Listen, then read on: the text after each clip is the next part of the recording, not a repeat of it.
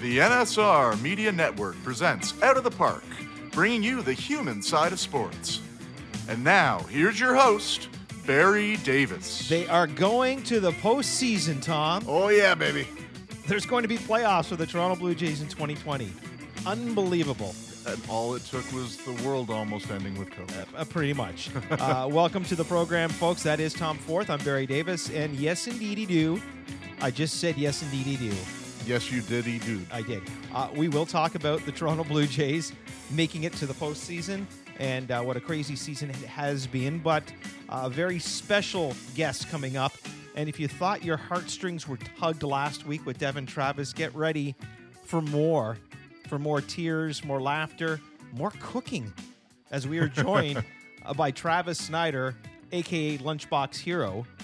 And uh, wow, does he open up with us today? Yeah, unbelievable chat that we It- had. you, you're really going to enjoy this chat with Travis Snider. Uh, we do have some Ask Barry Davis questions, all right. which I'm going to have to show to you because they came in through Patreon. Yep. And And, I'm still not on Patreon. You're still lo- you- you're not a member yet. I'm a member, but Oh, I'm you're not, an admin. You're not an insider. Yeah, Okay, we'll yeah. have to work on that. mm-hmm. Yeah, so we will have Ask Barry Davis. We will talk some more about the postseason. But up next, hey, I love you, Toronto Blue Jays, but this had to be one of the boneheadiest moves that I have seen this organization make in a long, long time. And I shall explain why I am so pissed off with this decision. There is Tom Forth. I'm Barry Davis, and this is Out of the Park. Ladies and gentlemen, girls and boys, the first pitch with Barry Davis. All right, Matthew. Whoa, there's the first one. that was just a matter of time before that happened. Well, you know what? If you had to call me some dude that wasn't a really good Yeah. dude, I might be upset. But Do you know when I went to left the fan in 2001 and the Team 1050 started up? And there were a number of us from the fan that went to the team. And I was amazed how many accidentally referred to the station as the fan. Do you know I almost on uh, Saga almost said the fan. I have no. I mean, how many years has it been?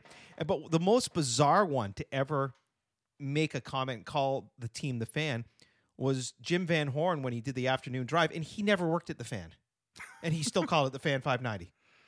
well, I mean, every once in a while you got to miss, right? I, I suppose. Mhm. I suppose. Um, okay, that has nothing to do with what we're going to talk about. So, first of all, congratulations to the Toronto Blue Jays. You're going to the postseason. Wonderful. We'll discuss that momentarily. The day that the Toronto Blue Jays clinched, the Blue Jays made an organizational announcement. The organization anno- announcement was that Ken Huckaby, Paul Quantrill, and Pat Hentgen were going to be relieved of their duties and it came out later that they were going to be offered part-time positions within the organization. Now, Pat Hentgen hopefully will be joining us next week, and we'll get his take on it. But I am appalled, pissed off, shocked, disappointed. I have no idea why. I mean, the timing aside, the timing sucked Mhm. right? Uh, you know, a great moment with the organization. If they were going to do this, wait till after the postseason. Yeah. Because if they go deep or who knows, win a World Series, it would have been absolutely lovely to see those guys be a part of this. Yeah. I, I don't know a ton about Ken Huckaby. I remember him as a player with the Blue Jays organization. I know he's been in their minor league system doing coaching. Mhm. But Pat Hentgen and Paul Quantrill are Toronto Blue Jay lifers. These guys are ambassadors to the Toronto Blue Jays organization. Pat Hentgen won a freaking Cy Young Award, 20 game winner, spent so much time working with pitchers. He does not deserve to be treated like this. Paul Quantrill, a Canadian who has done everything, and gone above and beyond, helping out this organization. He's a Blue Jay lifer as well. I don't understand for the life of me how you cannot find full time positions in the organization for two former players that want to be a part of it. Is it just me? Or, like, I'm not bashing the new regime for the job they've done building the team. I've been pretty much behind their decisions from day one. A, few aside, of course, like, you know, Derek Fisher. But I've agreed with pretty much everything they've done as far as trying to build this team. But this move stinks. Yep. Stinks. Yep. See, I see it as part of a pattern. You know, and and that's what I remember the you know the Jays when they were owned by Labatt's. Yeah. And Labatt's didn't particularly care about making money. No. They cared about selling their beer. And you know what? There are a lot of feel good stories, and all the really good feel good stories we we have of this franchise seem to come out of that because it was a franchise that was built for excitement to win, not to make money, not to be on a balance sheet, not to be a good important piece in your organizational portfolio. hmm And you know, we keep getting shocked at Rogers and and kind of the the lack of tact that they have, right? And you, you, raise a good point, and I'm going to let you come back in. Mm-hmm. I wonder is this a Shapiro Atkins thing or is this a Rogers thing? Because we're hearing this was a cost cutting measure.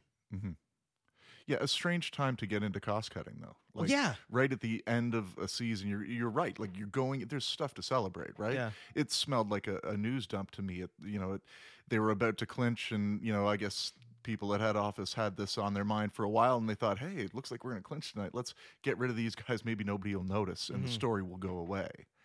But you know, it's it's it's part of what makes me a little bit sad about about the Blue Jays is because you know, and it's selfish as a fan, but I want I want that team that has the two hundred million dollar payroll. I want to be up there with the Yankees because I remember in 2015, you know, and leading up to 2015, all of us remember Rogers had been saying, "Show us the people in the stands. Yep. Show us the people in the stands." Well, we showed them.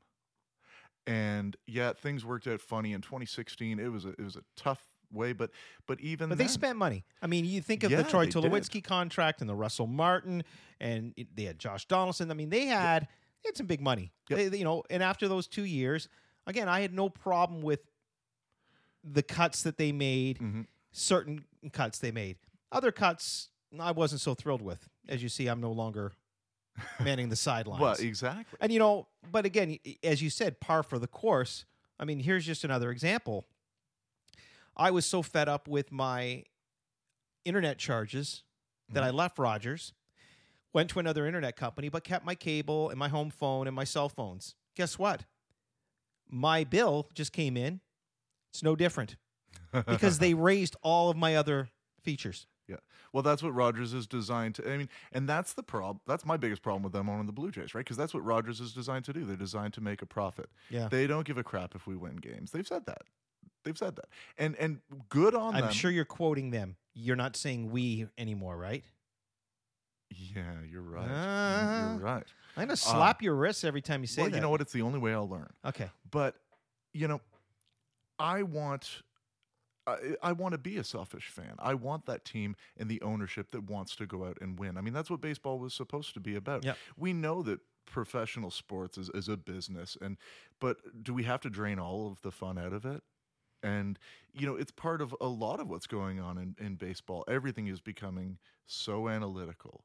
So you know, it's all about cost and it's about contracts and it's about you know pitch counts and inning counts and and workloads. And man it, it does feel like the the the fun is kind of gone.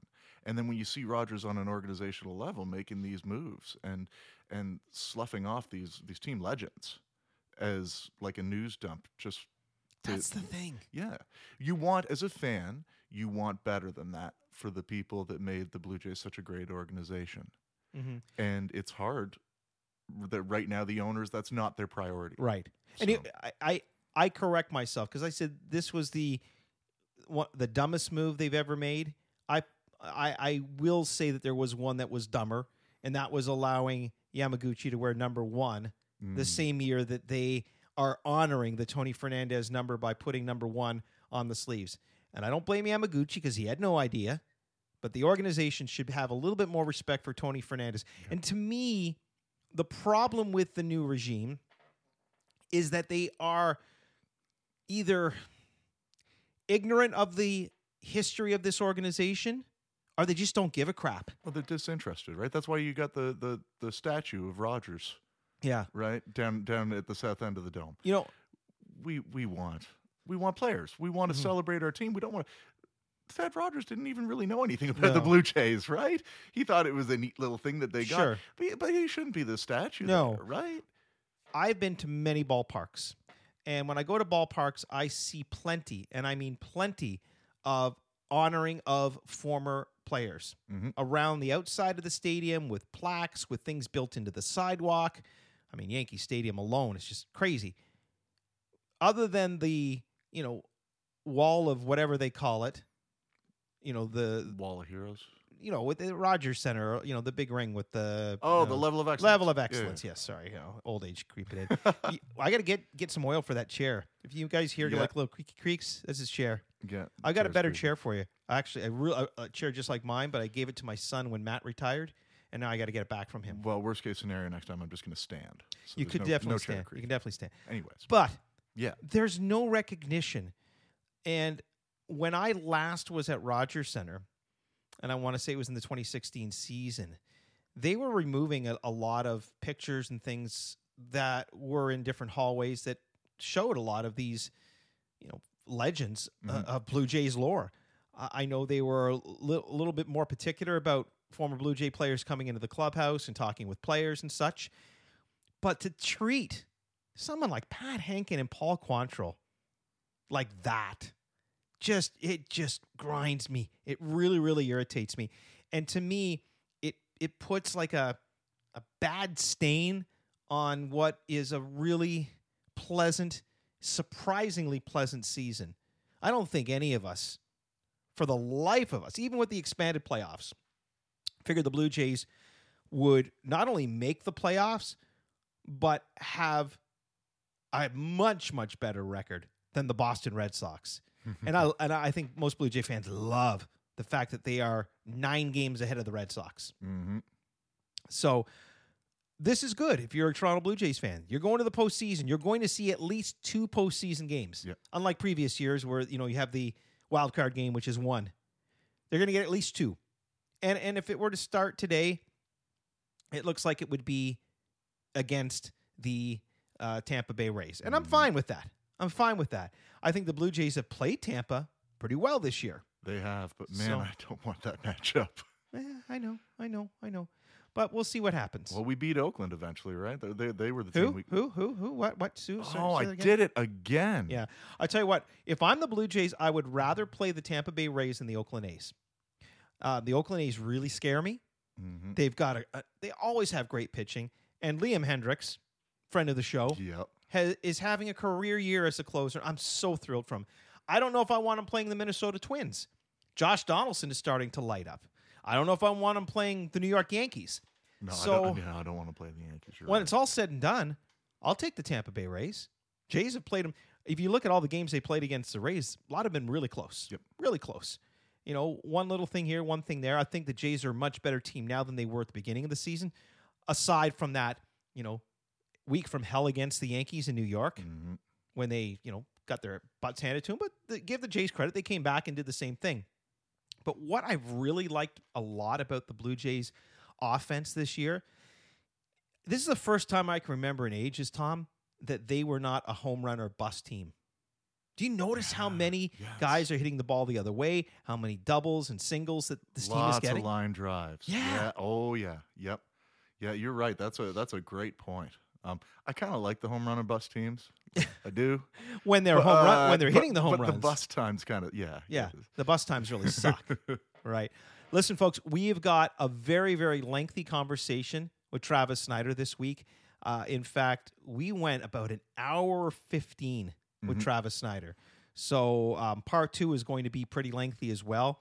Folks, um, this is pretty deep stuff. So we want to give some time for that. So we will uh, answer a couple of questions on Ask Barry Davis and then come back with Travis Snider. There is Tom Forth on Barry Davis, and you're listening to Out of the Park.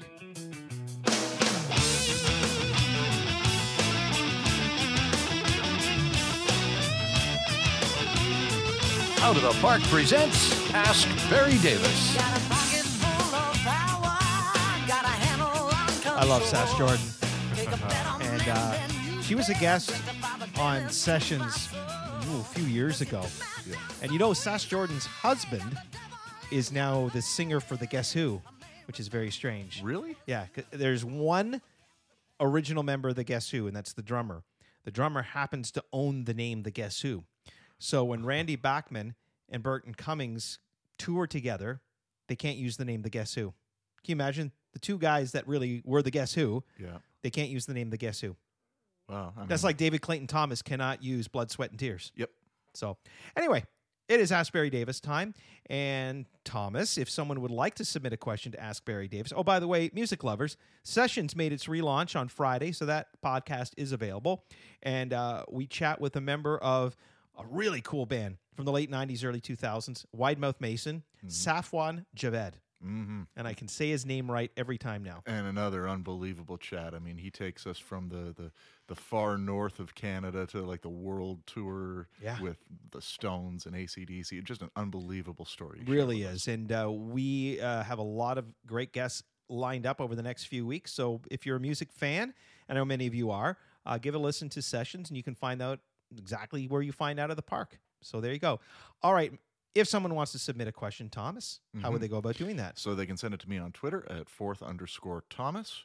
Uh, my DMs are open, so you can send it there. You can send it to me on Instagram at at one foot at a time. So it's at number one foot at a time. people keep asking how do i find tom on twitter Yeah, you're hard to find on twitter uh, I know. It's I, I'm I'm just you know what I'm learning the social media game, mm-hmm. but yeah, it just it doesn't make a lot of sense Yeah. to me. I'm I'm getting there. yeah we can't call you tom the producer because it doesn't have a nice ring No, I Can't haven't call you produced anything yet. tom the temp doesn't work because i'm hoping you're more than a temp Yep, so tom the terrible that's what my dad used to call me. Really? Yeah. Okay.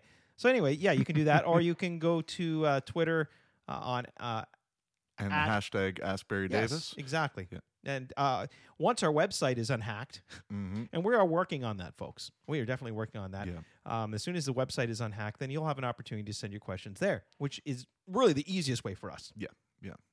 For today's sake, we are going to only do one question because we do want to get to Travis Snider. Mhm. That question, Thomas, would be from whom and what is it? It's from a Mr. Randy McDonald. Oh, love Randy. He's shown a wonderful amount of patience with us as we worked through our little Patreon uh, blip, getting the That's Devon right. Travis interview. up. Yes, and if any of you who are members uh, tried to listen to Devon Travis and couldn't, that's because my Wi-Fi was real crap, and I it, I couldn't upload it. But I the important I'd, thing is it's fixed now. it is there. It's there Yeah. now. And if you are a Devon Travis fan and you liked part one, my goodness, you need to listen to part two because you're going to hear a side of Devon Travis you have never heard.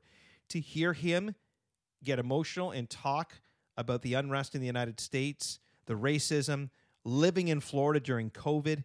I mean, he opens up and says a lot of things we've never heard Mhm. him say before. Yeah. it's- Okay. Yep.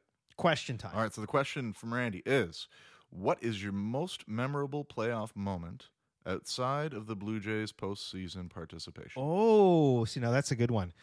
Because when you started to ask that question, my first thought was, well, that's easy. There's 2015, 2016, tons of that. And by the way, for those who have posted um, things on Twitter uh, saying that, you know, the postseason celebration wasn't the same without me, thank you so much. That warms my heart, and I really appreciate that.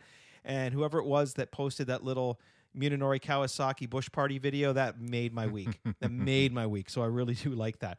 So there are a couple of moments for me that really stand out. And one was the World Series, and it was when San Francisco won it. And I want to say it was 2014, 2013, somewhere around there. Marco Scutaro was playing for the San Francisco Giants. Yeah. And during the ninth inning of the game, it was a torrential downpour in San Francisco, just teeming down rain. The field just looked like a mud slop. And I remember near the end of the game, in my role, we are in this little tunnel leading out to the field. And as soon as the game ends, we're able to get out in the field and do our interviews. Well, first of all, we're all looking at ourselves going, we're going to get filthy. You know, I'm in a suit right? My cameraman's, you know, getting things covered up as and we just could see a crack. And the only thing we could see was Marco Scutaro at third base. And the final out was a pop-up to Marco Scutaro. And the ball goes up in the air, and all we're thinking is, is he going to be able to see it with the heavy rain coming down? And that was all we could see. We could see the ball go up. We see Marco Scutaro make the catch. San Francisco Giants go nuts. We get out on the field, and you know, conduct ourselves, and it and it was great. We had a, it was in a wonderful time. That was Yeah. memory number one. But the most memorable World Series for me had to be the 2016 World Series. The Chicago Cubs, when they won, they beat the Cleveland Indians. And I remember when the World Series started, I remember knowing that the Chicago Cubs had a lot of celebrity fans and that there was going to be a good chance I was going to see some of these celebrities floating around. Mhm. And during a couple of the games, uh, I ran into um what's his name from Old School. Guy's in every one of those movies. He's always the same. Come on, Will Ferrell, no, not Will Ferrell. The other guy, Luke Perry, or Luke Wilson? not Luke Wilson. Luke Perry. No. People are people are listening home going, "Come on, you idiots!" I know. I don't know who you He was in the breakup with uh, Oh, Vince Vaughn. Vince Vaughn. Of course. Yeah. So Vince Vaughn was there, and I had a chance to meet him. Got my picture taken with him. Uh, I got to meet Bobby Cannavale, who was he always had these little bit parts in movies like um, the other guys, but he was in that TV show Vinyl. And Mhm. actually, we saw him in a movie recently, um, the one with the washed-up rock star, yeah, the Pacino flick. the Pacino Yeah, movie. yeah, he yeah. was the guy that played the the father, the, the son of him Yep. right? So I had a chance to meet him. So this was really cool. It was like celebrity after celebrity. But I remember saying to my cameraman, Joel, at the time, and Joel's like the biggest Pearl Jam fan in the world. And he was at the three games in Chicago with me. And we would spend so much time pregame when we weren't busy trying to see if Eddie Vedder would be on the field before the game. He's got to be on the field. He's got couldn't find him, couldn't find him. And I knew for him it would mean so much more because he's such a huge Pearl Jam. He's seen Pearl Jam 50 times, I think. Wow. So here we were, game seven, and he wasn't at he wasn't in the Cleveland games. Game seven, once again, pouring down rain. And the Chicago Cubs win the World Series. I go in the Chicago Cubs clubhouse and I don't see Eddie Vedder, but I see Bill Murray. I'm like, oh, this is cool. I try to get a picture of Bill Murray. And I took a brief selfie with him and he doesn't look all too pleased in the picture. Then I go out to the dugout. I'm like, okay, I guess I'm done. I'm just going to go record whatever I have to do, and I'm done. And I walk towards the dugout, and I look. It's still pouring rain, and my cameraman says, I need about need some time for this rain to ease up a bit before we even record. So that okay, fine. So I sit down in the dugout. It would have been the Cubs dugout in Cleveland, and I just kind of look over to my left, and there's Eddie Vedder talking to somebody. I'm like, are you kidding me? This is Eddie freaking Vedder. Okay, okay. I got to talk to him. By this time, I just started uh, We Ain't Petty. We'd just begun and started rehearsing. And I knew that Eddie was a huge Petty fan because he actually joined him on stage and sang The Waiting with them years ago. So I thought, I've got a great in. Got a great in, right? Tom Petty was still alive at the time, too. God bless him. So I'm like, I walked over and I said, Mr. Vedder, I, I hope I'm not disturbing. He goes, No, not at all. And I told him, you know, I work for the TV station in Toronto and big Pearl Jam fan and told him I was a big Petty fan. I said, Yeah. And I said, You must be thrilled uh, as a Cubs fan. He looked at me and goes, Well, you know, the waiting was the hardest part. I'm like, Oh, that's just so cool. So I getting out my camera. I'm like, Yeah, any, any chance for a pick? And he's like, Oh, of course. And instead of posing for a pick, he reaches into his pocket and hands me a guitar pick, a personalized Eddie Vedder guitar pick, Nice. which I still have to this day. And I'm like, oh my God, this is great, but I would still like a picture. And he said, yeah, of course. So we took a picture, and I still have that picture. And, and to me, it's funny how my most memorable World Series or playoff moment has nothing to do with the game at all. No, that's the great was- thing about baseball. It was cool the Cubs won because I grew up a Cubs fan. They were my team as a kid. Yep. So I was really happy to see the Chicago Cubs win the World Series. But meeting Eddie Vedder, well, that was that was it. Yeah. That was it for me.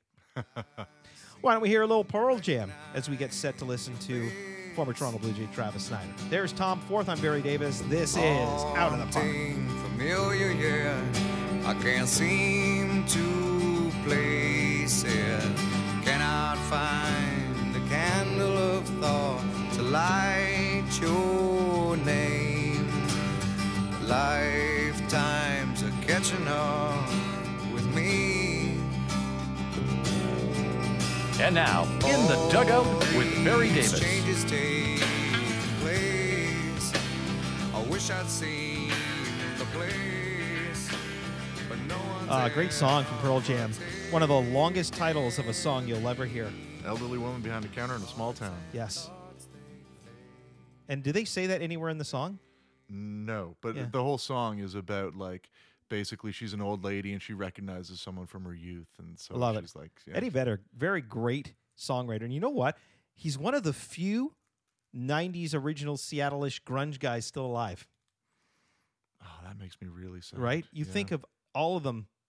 Yep. Uh, the guy from Alice in Chains, yeah, Layne Staley, yeah. Uh, Chris Weiland, Cornell, Yeah. Scott Weiland. Yeah. No, he wasn't. He wasn't Seattle, but same, yeah, same, ge- genre, same- right? Same, sound. time, Yeah, Yeah. So Cobain. yeah. Shannon Hoon. yeah, Wow. yeah. amazing, amazing. Uh, okay. Uh, we're not here to talk about music right now. We'll have a nice music conversation on the next sessions, but we are Mhm. here to talk about Travis Snider. And I, I got a chance to know Travis from the time he was a rookie with the Toronto Blue Jays, and I always had a soft spot for him because I knew his story. Uh, he lost his mother at a very young age and just went through tragedy after tragedy after that.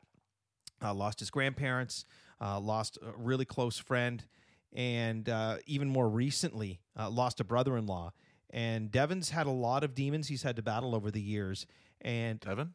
sorry, Travis, isn't Devon Travis? Travis. It's too many Travises. It's the name game. We went It's- yeah. Devon, Travis, Travis, yes, Snider. which we're you know you'll hear in a moment as we bring that up to uh, Mr. Snider. But Mhm. yeah, uh, the fact that he's not only endured through this, but when you hear Travis Snider, and I know a lot of you have heard him on this show before, but he's always very impressive. One of the most well-spoken people I've ever heard. Yeah. you know. Like, could you not hear this guy being a public speaker and doing like motivational speaking? Well, he should be. I mean, and that and that's really the theme. It, it's funny this this talk goes to some amazing places, but the just the overwhel overwhelming sort of message of hope and and of contentment that he has and carries with him. You know, he talks about his playing career, and a lot of people could could look at that and you know feel bad about you know the success that could have been a little bit better perhaps Yeah.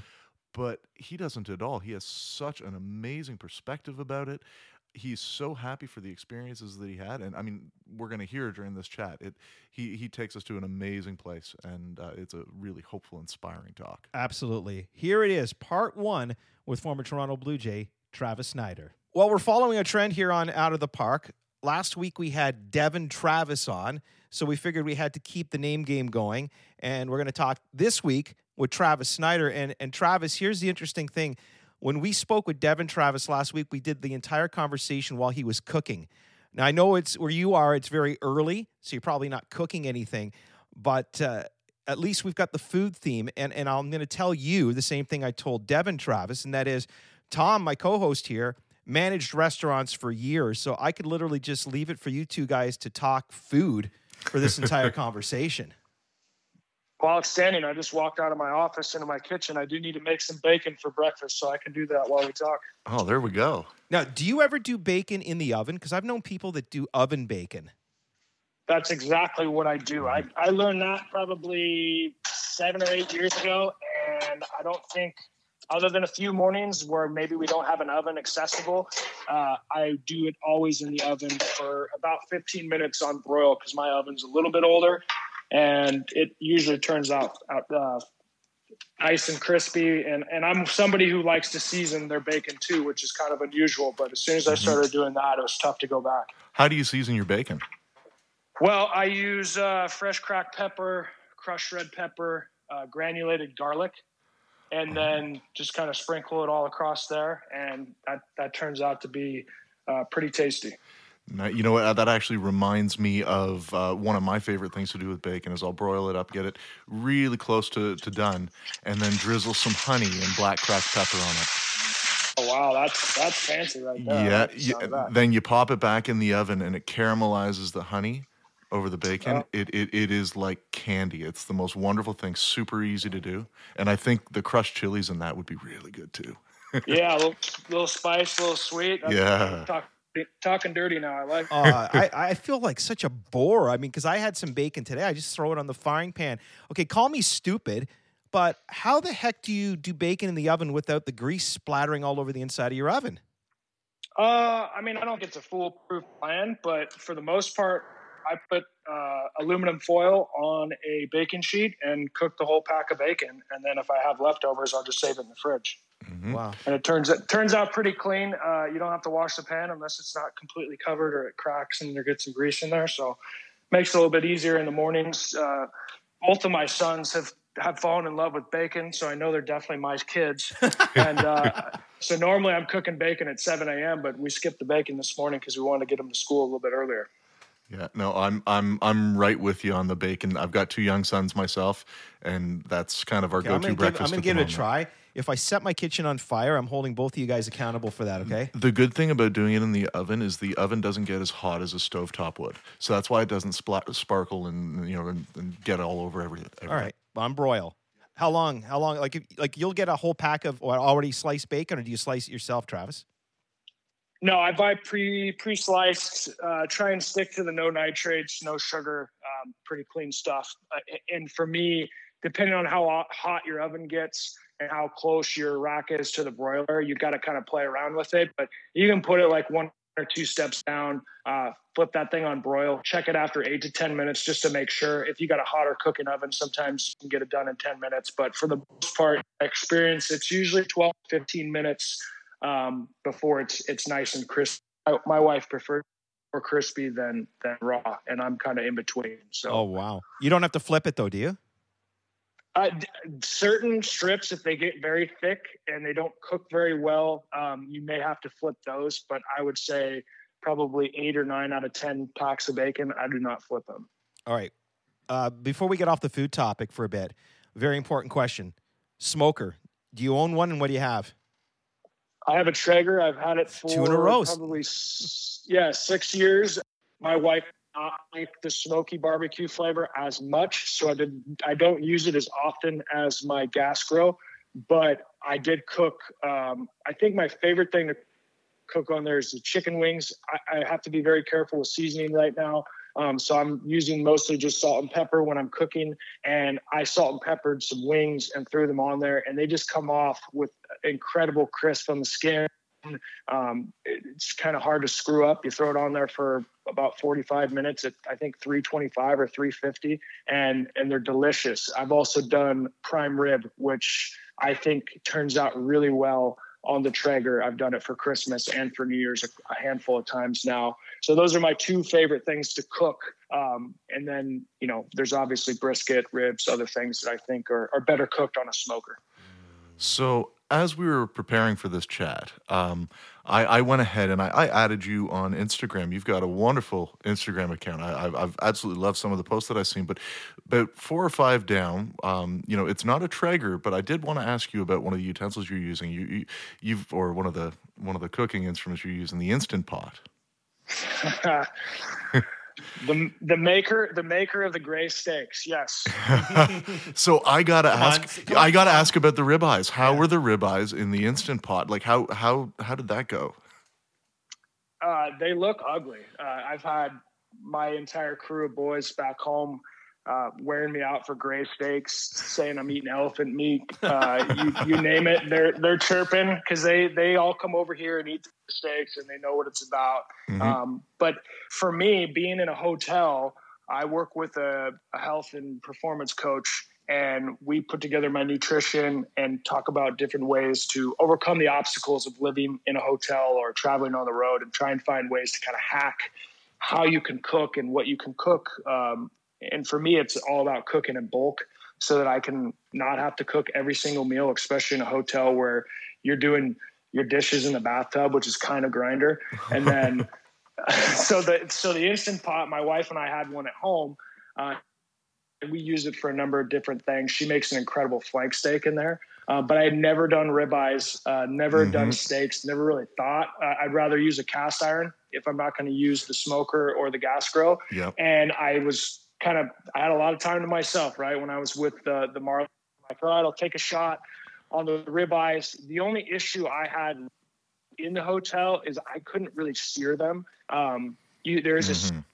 sear sear method, and because I was in the hotel, I didn't want to smoke out the room and set off the alarm and all that stuff. Even though later on I did try searing some other things, but I, I think if I could do it at home where I could sear it, it would turn out much better. It would be much more uh, appetizing to look at. I know the gray steaks, uh, from what I've gotten in feedback, is is not really a good look for people. So overall, they tasted okay. I just took them too long. It was really hard for me to find that, you know, nice red, medium rare that I enjoy. I was more on the pink to well done side of things, which it's edible, but I, I don't suggest cooking your meat like that. And, and luckily, I still would do the kosher salt cure. I don't know if you guys have seen that in the past or we've talked about that in the past, but that's that's a big game changer, especially if you if you don't have the best quality meat or you don't have the best quality way to cook it. Uh, I think the kosher salt's really good in a pinch. Yeah, yeah.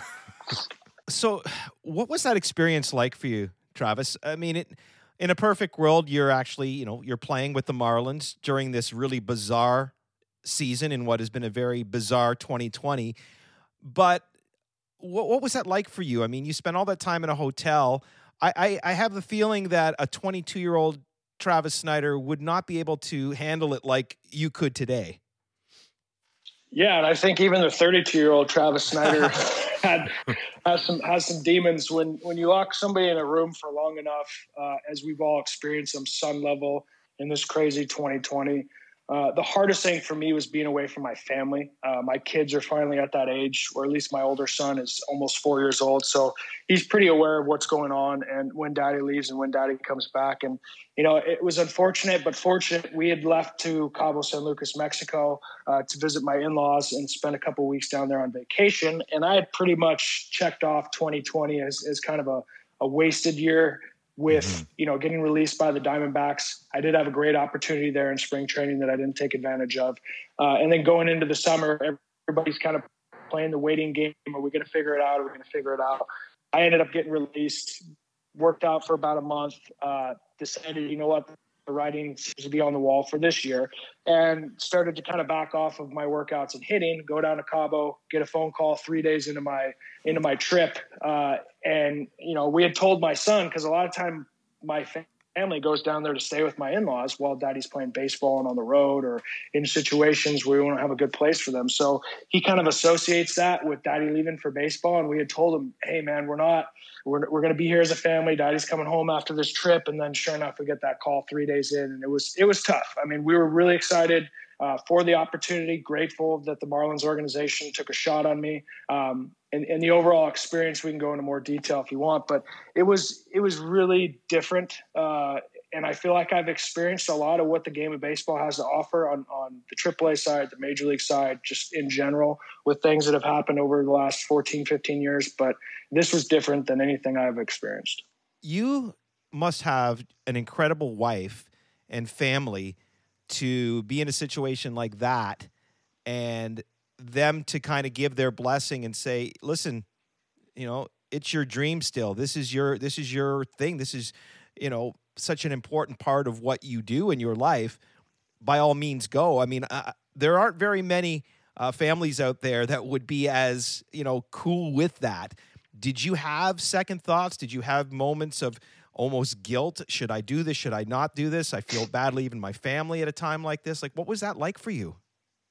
I think everything you said and more. There's my wife has been supportive of me continuing my career uh, above and beyond anybody else, and um, she, you know, she married into the baseball life for her, it's not, you know, the glitz and the glamour, of the big leagues. Yeah, we experienced that early on in our marriage, and we've had to adjust, you know, spending some years in the minor leagues and uh, playing independent ball and some of the different scenarios and situations where we've spent a lot of time apart. And I think that uh, that presents challenges in any marriage, um, which I think both of us have been able to communicate on a, on a deeper level and work through those issues over time and kind of improve it. Each year we leave each other and when we come back there's always that adjustment period. But she has been 100% my rock in, in terms of wanting to continue to play baseball. Um, it was very hard and i did feel very guilty um, probably more than ever in my career uh, leaving my kids this time and knowing that i was going to be away uh, and I think the hardest part for me when you are in season and you're with the boys, which I spent all of last year pretty much away from my family because my wife was pregnant and then gave birth. So they never actually made it out to Reno. They got to meet me in Tacoma and during the All Star break and stuff like that. So we've we've been through that on on a number of different levels and different experiences, but I think it gets harder every time. And I think it's something where you get to this stage in your career and you start to kind of weigh um, the pros and cons of, of what it what it what is worth leaving my family not behind, but leaving my family with uh, my in-laws or, or whoever it is that's stepping up to really help out and fill out um, a lot of the responsibilities that I can't take on. It, it's very tough to be a dad over uh, FaceTime, other than the happy smiles, laughing, stuff like that. But you know, I got kids that are one one in a couple of months and four, and there's just a lot of attitude. There's a lot of emotion. Uh, they're outstanding kids, but it's a lot to deal with. Two boys that have my genes and kind of my my crazy gene. Um, we joke we joke about in my family. So yeah, I mean it it gets harder every year, man. And it was it was really tough this year because you don't have the ability, right, to to go and hang out with the boys. Like we got to go golf a little bit. That was kind of the only thing that was, you know, we're social distance and we were careful about uh, who we're playing with and how we're playing and, and, different things like that. But other than golf, man, you're not allowed to go hang out in somebody's hotel room. You know, maybe have a couple of beers, play some cards, like the the boys' club atmosphere of what I've enjoyed of, of playing as long as I have. We didn't have that, so it was like you're just isolated in your room and you know, there's only so many podcasts and so many books and so many things that can kind of keep you focused. And I did find, uh, you know, I'm not trying to drop a quote or a, or a endorsement for this company, but I, I, found a high performance planner that I was using throughout that time. I think really helped me kind of organize my thoughts um, and emotions and, and make sure that I was aware of, you know, s- certain people in my life that I, I needed to express my gratitude towards um, to kind of keep that that focus on what I needed to do at work, um, but also make sure the people that are stepping up to help take care of my kids understand how much I appreciate it. So you know, with this year being as as odd as it is, and with next year being as uncertain um, as it is, you know, what are your plans? Are are, are we going to try and make a run in 2021? Yeah, I think exactly you said. Nobody knows. Um, I think even before all the craziness of 2020, the minor league uh, landscape was going to change on some level. I don't know what level, um, but mm. this is throwing a whole new wrench into the process. I think there's going to be every organization is going to have a way that they're going to evaluate players and decide who they're going to bring in um, next year. But I don't think anybody knows what that looks like. So for me, instead of getting caught up in I'm going to retire and I'm going to on life after baseball, the last probably three or four years, I have starting to build relationships uh, and growing my work in terms of some real estate investing stuff that I've always been interested in and have had experience in. Um, kind of gives me juice outside of baseball. Um, meeting different people, connecting different people, finding different investment opportunities. So I've already started doing that, and I've been doing that for a couple of years, uh, and that's put us in a position where we can continue to play baseball. If we want to play baseball next year as a family, we decide that's it's worth another run. Um, we can do that, and and that's going to be predicated on a number of different things. What opportunities are there? I mean, who knows if, if the Mexican League has a has a season? If, if overseas, I, I, don't know where the interest is going to come, and I don't know mm-hmm. where people are going to be uh, looking to evaluate 2020 performances, right? Because these alternate training sites, I know they talked about getting stats and doing certain things for people to use, but it was just such a crazy experience, man. I, I don't know how it's all going to shake out, but I know for me mentally and physically, I, I, definitely have more in the tank. But at the same time, if if there's not the right opportunity for me next year, things are in place for me to start moving on um, and pursuing life after baseball. You know, I remember asking Ricky Romero a, a similar question, but by that time, I mean, he had pretty much finished uh, playing baseball at that level and realized it wasn't going to happen again.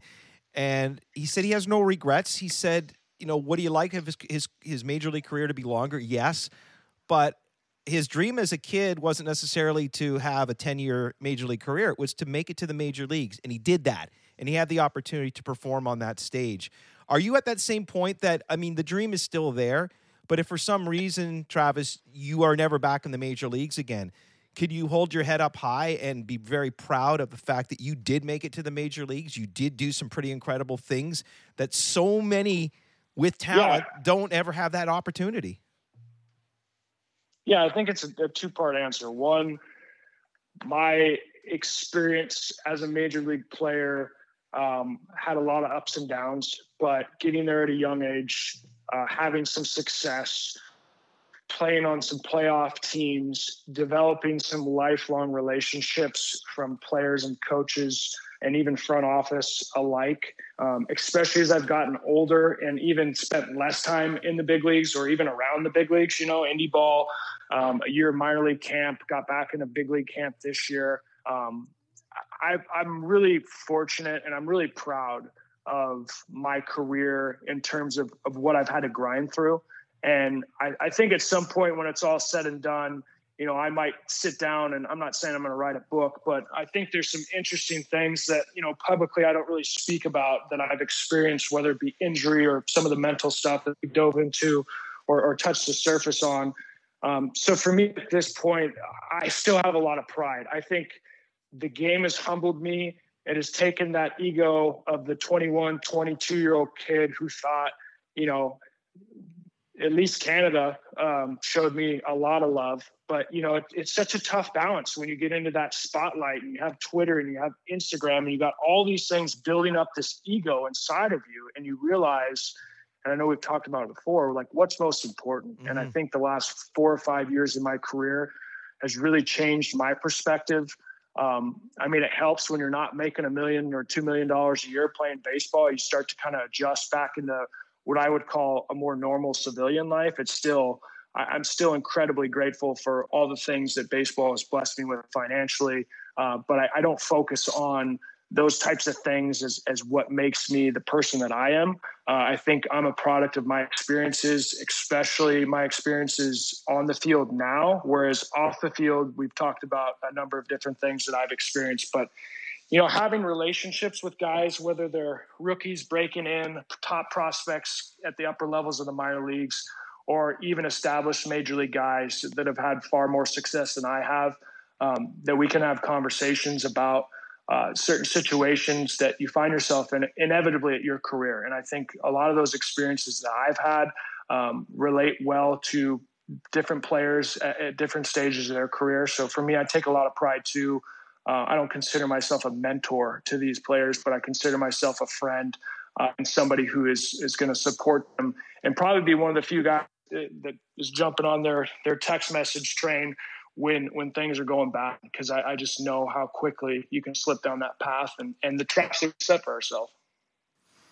So at the beginning of your career, you know, you you talked an awful lot there about perspective and about, you know, just surrounding yourself in positivity and surrounding yourself with people that that can mentor you.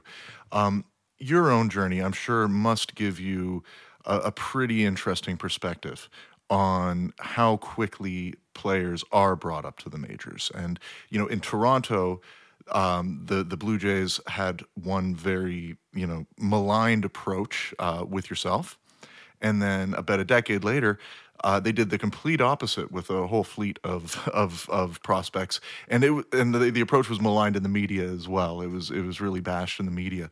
Um, I, would love to hear your perspective. You know, is there a right way to bring up a prospect? Should it be done at a certain speed, or is it something that is different for every prospect?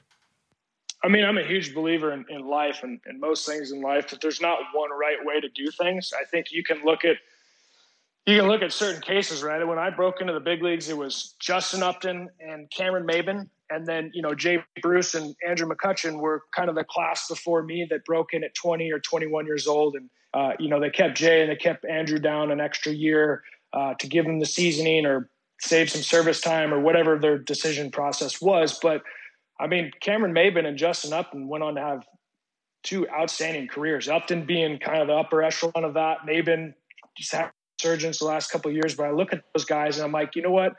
I'm not that much different. I don't think as a player I compare tools wise exactly to the way they play the game and the things that they bring. So I'm not saying I'm as but when I look back the situation that I came to in Toronto, um, and and I think about all these, if I could go back and do it differently, I, I don't spend a lot of time now at 32 really diving that. I spent a good six years like carrying this weight on my shoulders like why did this not work out? Why was i not you know the 10 year 100 million dollar contract guy as uh, in, internally i believe that. And when i got there i had all the confidence in the world that i belonged um, and that i could play at that level. And then as uh, you know injury and and poor play and getting sent down, and those things start to snowball, it just be, it begins to put chips in your armor. And I think you can see it on every single team that you look at. And I'm sure there's guys, young players uh, with the Blue Jays right now, they're having some great success. And that could be a product of a number of things coming up into a clubhouse that has the right culture that teaches um, you know young guys how to be comfortable but how to be respectful uh, I, I, don't feel like in toronto i was ever uncomfortable per se with my teammates but there's also a, a level of trust um, that you think you have with an organization and and this is to the fault of the player uh, where you think you know things revolve around you. And for a short period of time in your career, if you're lucky, they will. You know, as a first round pick and a young guy that had showed some promise at a young age, you know, I've gotten a ton of opportunities that the 25th round pick never would have got, and I, am grateful for those. But I also realized um, I don't think there's one way to, to, to, skin this cat. I think you to uh, evaluate things on a case by case basis and understand the culture that you're bringing into if you're going to bring them up at a young age uh, and the people around them with, and then tools that you want to provide them, right? And when I think to 2009, 2010, uh, the Blue Jays had an incredible employee assistance program ran by Ray Karesky, who was actually with the Diamondbacks um, when I was there, and it was great to reconnect with him. But uh, Ray was my rock coming through that system, and, but he was my guy from for more of the off the field stuff and the drama that I kind of created um, between me and the coaching staff and, and, just some of the things emotionally that I let get off the rails. Uh, and, and, I didn't do a good enough job in that moment and in that time of saying, you know what, I'm getting sent down because I need to get better. And there's things that I need to work on. And you could look at every time that I've been sent down and come back, and, and the performance usually was better than it was before. But it's like you said, and it's like Ricky said, getting to the big leagues is your goal staying in the big leagues is way harder and it's way harder to be consistent day in and day out mentally emotionally physically uh, and understand how at 21 22 years old how to take care of your body how to make sure that uh, you're getting the proper rest and recovery making sure you have the right warm-up program the, the right program and tools in your tool belt to be able to self-manage more than just rely on an organization do everything for you. And think that this stage of my career uh, i take a lot of pride in being self-sufficient uh, that doesn't mean I still don't have demons. Um, what I experienced this year in spring training with the Diamondbacks was was a very fresh reminder of, of how you set traps for yourself and get a trap. Um, so it, it's not like I'm a finished product at 32 years old, but I definitely think uh, everybody's different and how they handle in certain situations is, is going to. You know, Travis, not to make excuses for you, but uh, there's no manual out there that tells, you know, a young, you know, 20 year old how to deal with growing up without a father, losing grandparents, losing your mother kind of twice, right? Um, the fact that you've turned out as well as you did, I mean, it really speaks volumes for the character that you have inside of you.